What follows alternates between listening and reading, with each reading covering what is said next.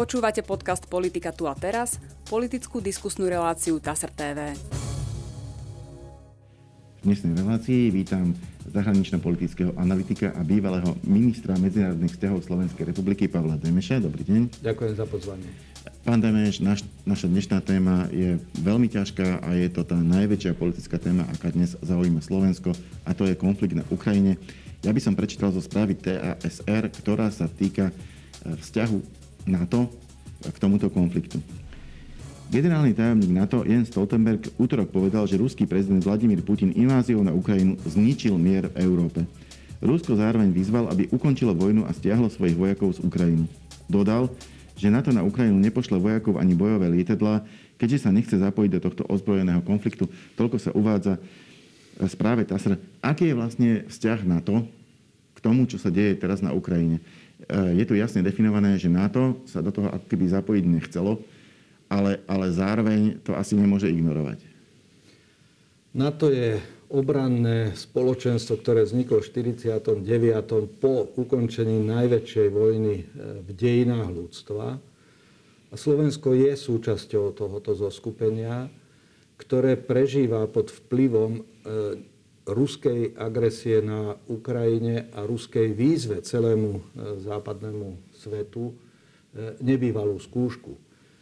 Aj my, keď sme vstupovali do NATO, sme mali pocit, že toto bude také len, že udržiavanie mieru, pretože na európskom kontinente žiadna vojna už nemá šancu prepuknúť. No a e, agresia Vladimíra Putina na Ukrajine jednoducho zmenila nie len celkovú dynamiku a výstavbu toho, čomu sme verili, ale nás vyhnala do veľmi mrazivej doby, v ktorej na to musí premýšľať, čo bude robiť, aby chránilo svojich 30 členov. Toto je primárna úloha. To, že Rusko v zásade nielen okupuje Ukrajinu, alebo sa snaží ju rozbiť a pričleniť k Rusku, ale hodilo rukavicu aj na to. No a to v súčasnosti tá červená čiara je, ako to aj e, generálny tajomník OS, e, e, Severoatlantickej aliancie povedal, je, že pripravujeme sa na obranu členov NATO a celého zoskupenia. Na Ukrajinu vojska na to nevyšle, ale... A prečo, prečo vlastne? Lebo viem, že e, ukrajinský prezident už na začiatku konfliktu konštatoval, že Ukrajina napríklad nie je schopná chrániť svoj vzdušný priestor. Tam je proste tá prevaha Ruskej federácie taká, že de facto ovládla vzdušný priestor Ukrajiny. Eh, žiadal o pomoc, nedostali v, v tomto smere. Eh, je to, je to preto, že sa na to ako keby drží, drží bokom od tohto konfliktu? No, NATO má svoj mandát a v NATO musí dôjsť k dohode 30 členských štátov, dohode na politickej úrovni a dohode na úrovni ministerstiev e, obrany. To znamená, že e, jednoducho na to nebolo konštruované alebo vytvorené za tým účelom, aby mhm. vstupovalo do toho konfliktu. To je jedna vec. A druhá, e, musíme veľmi starostlivo zvažovať dôsledky všetkých krokov. Vladimír Putin stojí na čele krajiny, ktorú totálne on kontroluje v súčasnosti na čele krajiny, ktorá už hrozí aj jadrovými zbraniami. Vidíme, že iracionalita správania Vladimíra Putina je tak veľká, že to, čo sa nám zdalo pred pár dňami, pred pár týždňami, úplne nepredstaviteľné, že v jeho hlave sa môžu zrodiť plány, kroky, ktoré by spustili oveľa väčší konflikt ako ten, ktorý v súčasnosti prebieha. Treba ale povedať, že krajiny NATO pomáhajú bezprecedentným spôsobom Ukrajine. E, pomáhajú nielen ekonomicky, finančne, sankciami e, e, voči Ruskej federácii, ale aj zbraňami. To, čo sa takisto zdalo, že je nemožné, aby sme tam posielali zbranie. Dneska... Hlavne útočné zbranie, lebo tak... nejaký čas sa posielali, že obranné Áno, napríklad. alebo že Nemci pošlu helmy. Áno, Dneska áno, Nemci urobili takú konverziu vo svojom myslení a v doktríne, e, ktorú pestovali 10 ročia od ukončenia druhej svetovej vojny, že aj Nemecko tam posiela zbranie. Nemecko posiela obranný vzdušný systém Patriot na územie Slovenska, aby chránil hranicu. Čiže z hľadiska takého, že boja dobra so zlom, v ideálnom svete by bolo, že príjmime Ukrajinu do EÚ a mm. príjmime Ukrajinu do NATO Jednoducho, ale toto je nerealizovateľná požiadavka. A prezident Volodymyr Zelenský, ktorý vyrástol na neskutočnú osobnosť, ktorý burcuje domác, domácu verejnosť a udržiava taký ten buch, e, ducha odbojnosti. Ktorý napríklad neodišiel ale, z Kieva tak, e, ani v čase, keď, e, keď tam prišiel ten prvý nápor a zdalo sa, že možno ten, ten úder bude tak dretivý, že, že to jednoducho ten prezident Ukrajiny nemusí ani prežiť. E, napriek tomu v tom, v tom Kieve ostal. Áno.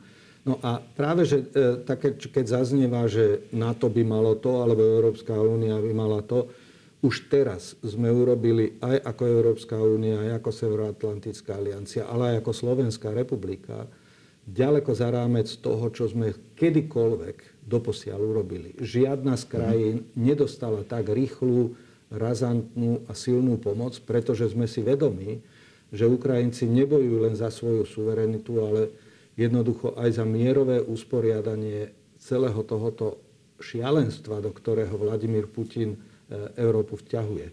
Jediná armáda na svete, ktorá je pravdepodobne, nepravdepodobne, ale, ale takmer s istotou silnejšia ako Ruska, je armáda americká. E, teda je úplne kľúčový postoj tohto štátu, tejto superveľmosti. Ako hodnotíte pozíciu USA a jej prezidenta pána Bidena? Joe Biden si bol vedomý, e, to je prezident, ktorý veľmi dobre pozná e, krajiny strednej, východnej Európy. A aj ukrajinskú veľmi situáciu. dobre pozná aj Ukrajinu, aj Rusko a podobne. Čiže v tomto sa osvedčuje jeho celoživotná skúsenosť zahraničného politika, e, ktorý vie, čoho sú Rusi schopní. A on bol pravdepodobne prvý, ktorý upozorňoval na to, že k, k čomu sa schyluje, kedy my sme si to tu stále v Európe nechceli pripúšťať. Áno, áno, áno. si, že určite Rusi nezautočia. Nakoniec aj ten, aj ten Zeman, ak sa bavíme o tom, ano. že si priznal chybu, akú chybu si priznal? Ano. Priznal si tu, že povedal, že Rusi by boli proste blázni, keby ano. zautočili. A potom proste priznal, že asi sú. Áno. To znamená, že e, Spojené štáty teraz sú v roli lídra Severoatlantickej aliancie, ako som spomínal, 30 členného zoskupenia demokratických štátov a hrajú tú rolu zodpovedne. E, prezident Biden jednak signalizuje a pomáha, respektíve Spojené štáty pomáhajú e, Ukrajine maximálnym spôsobom ekonomicky, vojensky a tými obrovskými sankciami, ktoré uvalili na Rusko. Zároveň v tom svojom príhovore, som si ho ráno prečítal, mal svoje výročné, výročnú reč v kongrese, tak celú ju otvoril velikánskou pasážou venovanej konfliktu e, alebo vojne, agresii ruskej. A jednoducho nehovorí len o Amerike, čo Amerika voči Ukrajine, alebo čo Amerika v, tomto, e, v tejto konfrontácii, ale veľmi silno z toho prejavu zaznieva, že Amerika si je vedomá, že je súčasťou demokratického sveta, že si je plne vedomý, že spolupracuje s krajinami Európskej únie, Veľkou Britániou, Japonskom, Austráliou. To znamená, že Američania sú teraz súčasťou celosvetovej aliancie, ktorá sa snaží zastaviť túto agresiu, zastaviť zničenie jedného suverénneho štátu a prímeť Rusko k tomu, aby začalo premyšľať ponovom, ako sa vymotať z tejto šlamastiky, do ktorej vtiahlo nielen Ukrajinu, ale aj celú svoju krajinu, pretože e, Vladimír Putin privádza Ukrajinu do celosvetovej izolácie a do no, Ukrajinu, ale, ale svoju vlastnú. Svoju vlastnú krajinu. Lebo Ukrajina, Ukrajina je teraz napadnutá, ale nie izolovaná. Paradoxne, Rusko nie je napadnuté, ale je izolované. Ano. No ale e, Rusku hrozí bezprecedentná ekonomická a sociálna tieseň pod vplyvom tejto avantúry. Vladimír Putin stále ešte 7 dní po agresii, len dneska začali ruské médiá informovať, že je nejaká vojna na Ukrajine. Doposiaľ to nazýval, že prebieha špeciálna operácia. Bolo zakázané používať v médiách, že toto je vojnová agresia. No a v špeciálnej operácii, teraz už aj vojnového charakteru, zomierajú aj ľudia. Už zomrelo vyše, tis, vyše 6 tisíc ruských vojakov.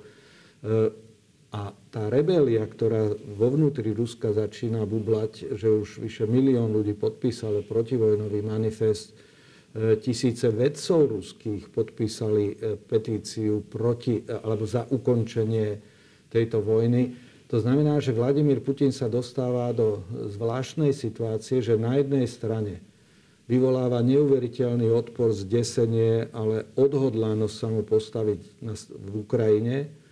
Celosvetové spoločenstvo ho izoluje, no a začína mu narastať rebelia aj doma. Takže Vyplýva nám z toho, že to je niečo ako závod s časom. To znamená, ak mal nejaké ciele na Ukrajine, e, čím dlhšie trvá e, celý ten konflikt, tým sa zhoršujú jeho možnosti tie ciele dosiahnuť. Máme teda očakávať, že v týchto dňoch dá do toho vlastne všetky zálohy a budeme možno, možno svetkami eskalácie, ešte väčšej eskalácie e, toho konfliktu? Myslím si, že k tomuto dôjde. Vladimír Putin podľa toho, čo hovorí a čo hovoria jeho propagandisti, je v totálnej vojne, ktorú sa rozhodol, že on ju prehrať nemôže. On jednoducho ten základný cieľ, ktorý dokola točí a aj celá jeho mašinéria kremelská, aj propagandistická, je, že Ukrajinu chce denacifikovať, to znamená hmm. odstrániť vedenie súčasné a dosadiť nejaké svoje. A, a ako to on vysvetľuje? Čo on vysvetľuje vlastne Rusom? Čo je to denacifikácia e, Ukrajiny? Čo si máme vlastne ten Rus pod tým predstaviť a čo to bude v realite, ano. ak by sa mu to podarilo? Áno. Len dokončím, lebo tam je to dôležité a potom sa mm. hneď k tomu vrátim, že dochádza k denacifikácii, demilitarizácii a neutralizácii alebo vytvorenie statusu neutrálnej krajiny. E, Krím to je taká akože položka, to je už dávno vybavené, ale tieto tri ciele. Čiže on, no a pre bežného Rusa je to veľmi zložité pochopiť, lebo ide o bratský slovanský národ, s ktorými majú veľké ktorý... väzby, aj, aj ľudské. Však kopec Rusov robí na Ukrajine, kopec Ukrajincov e, robí v Rusku, sú tam smiešané manželstva, tie väzby sú veľké. E, jazyk, ruský jazyk sa používa masovo aj na Ukrajine, to znamená, aj si rozumejú, aj kultúrne, aj jazykovo, jednoducho tie väzby sú tam veľké. Áno. Len tá denacifikácia, čo vašu otázku ste položili, mm. že ako to vysvetľuje, to vytvára neuveriteľný guláš v hlavách ľudí, lebo keď na jednej strane Putin povie, že toto sú vlastne Malorusi alebo Rusi. To len taká historická chyba sa stala, že Ukrajina vznikla ako samostatný štát. A hovorí, že toto sú nacisti, ktorí vraždia ruskojazyčných. Prezident Zelenský sa rusky, však on vyrástol v ruskojazyčnej rodine, prihovoril v televíznom príhovore k no, Rusom veľmi silným, že čo toto je za nezmysel, ktorý šíri, to má úplne... Teraz keď povie demilitarizácia, to znamená, že zložte zbrane a ja vám odpustím, zbratáte sa ukrajinskí vojaci s ruskými vojakmi a zabudnime na to.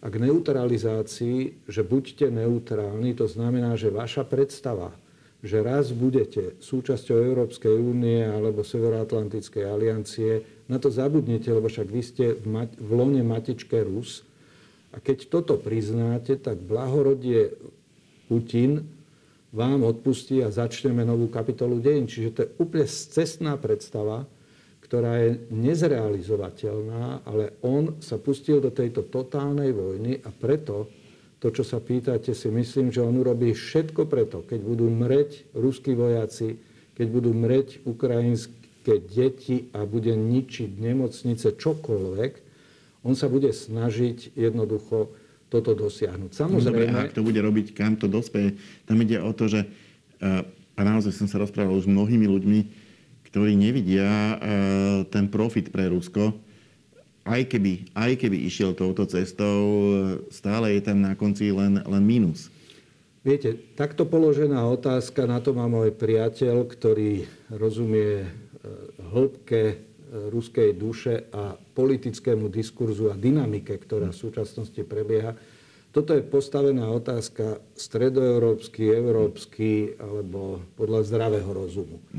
Len tu už zdravý rozum nefunguje. Vladimír Putin toľko rozprával o denacifikácii, že dnes spodobujú jeho tvár s Adolfom Hitlerom.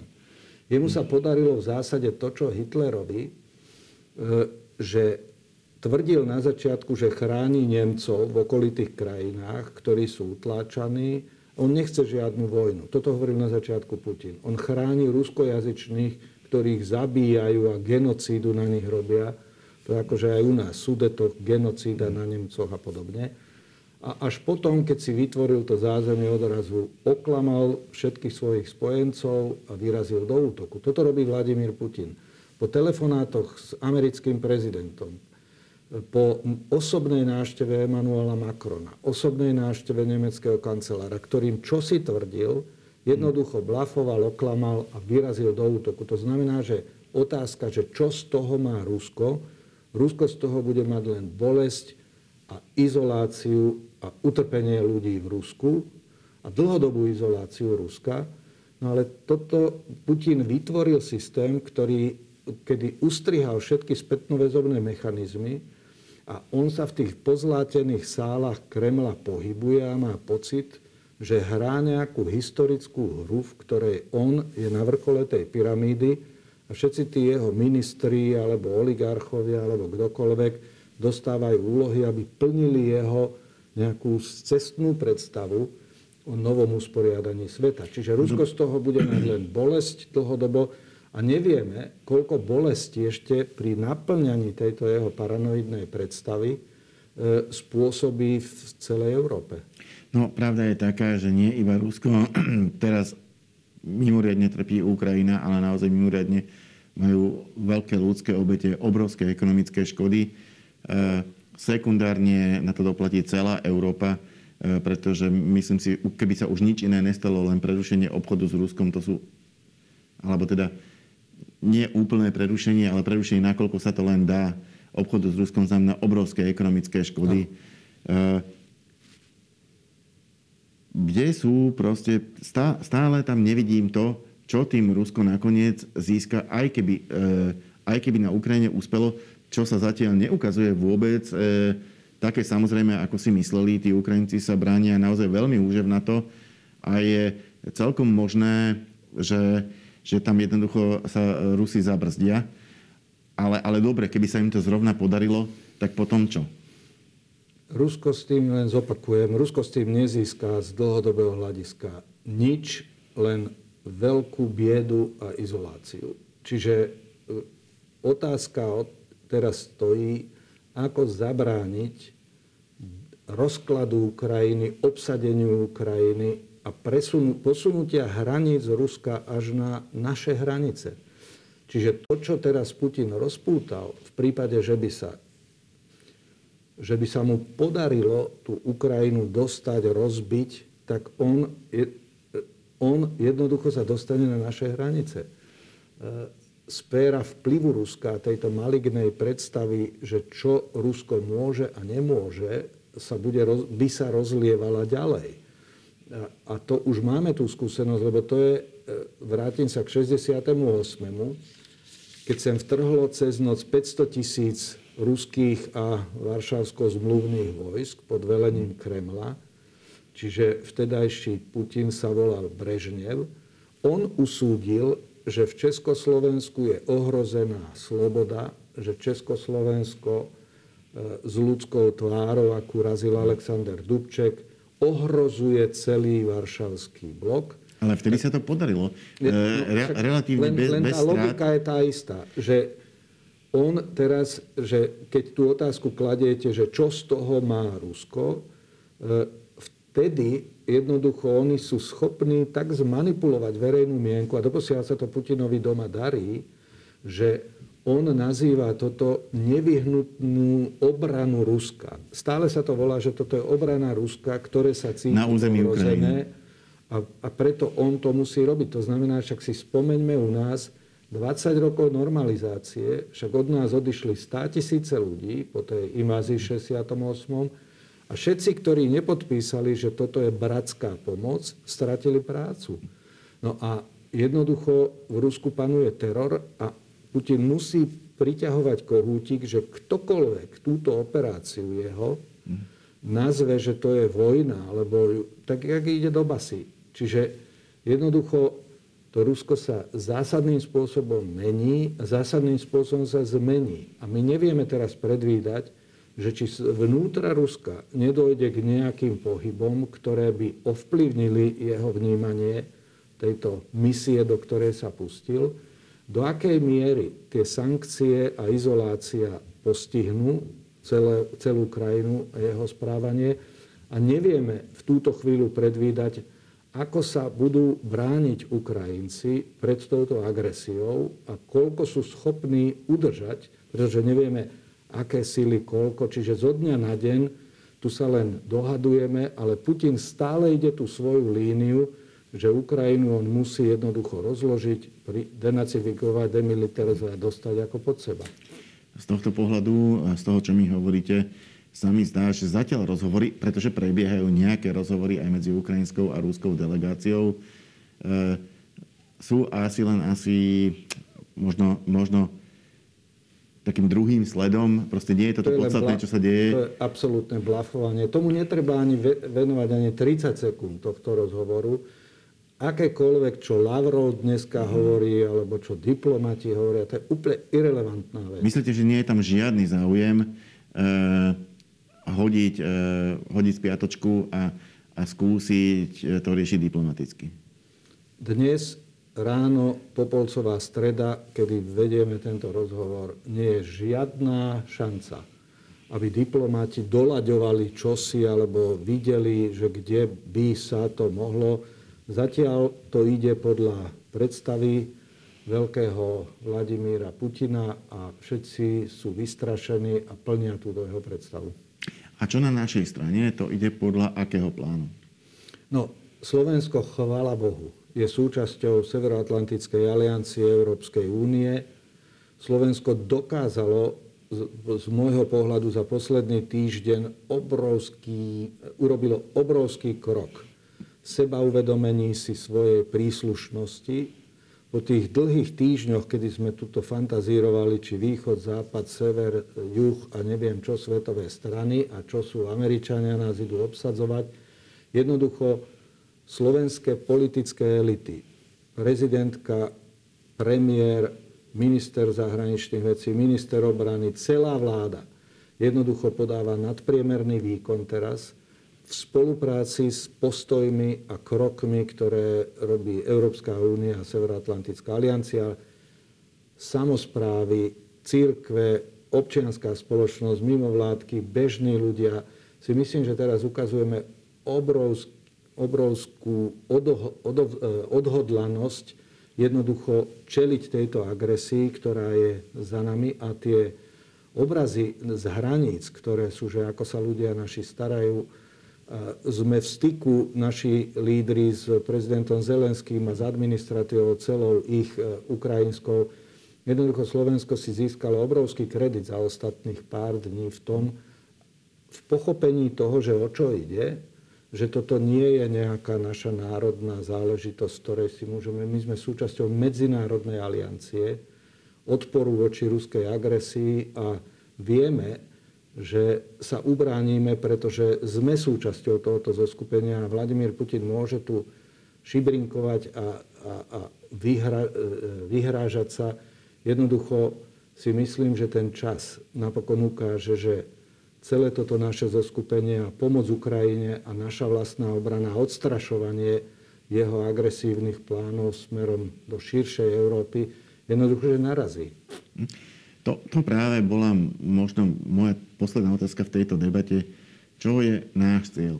To znamená, čo chceme teraz v tejto situácii ako Slovenská republika dosiahnuť? Čo by sme mali robiť?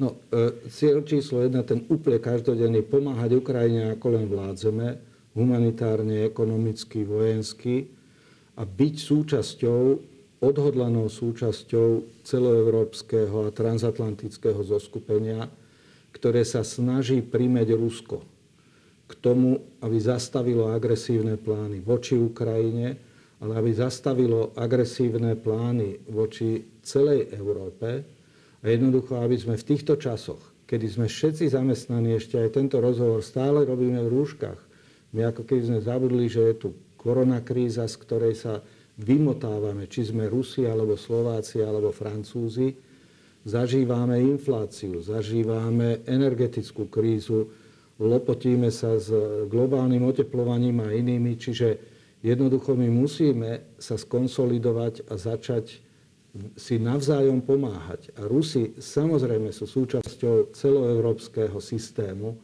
nielen bezpečnostného, ekonomického, energetického. Čiže Rusi narušujú celý kontinent a narušujú celé medzinárodné vzťahy.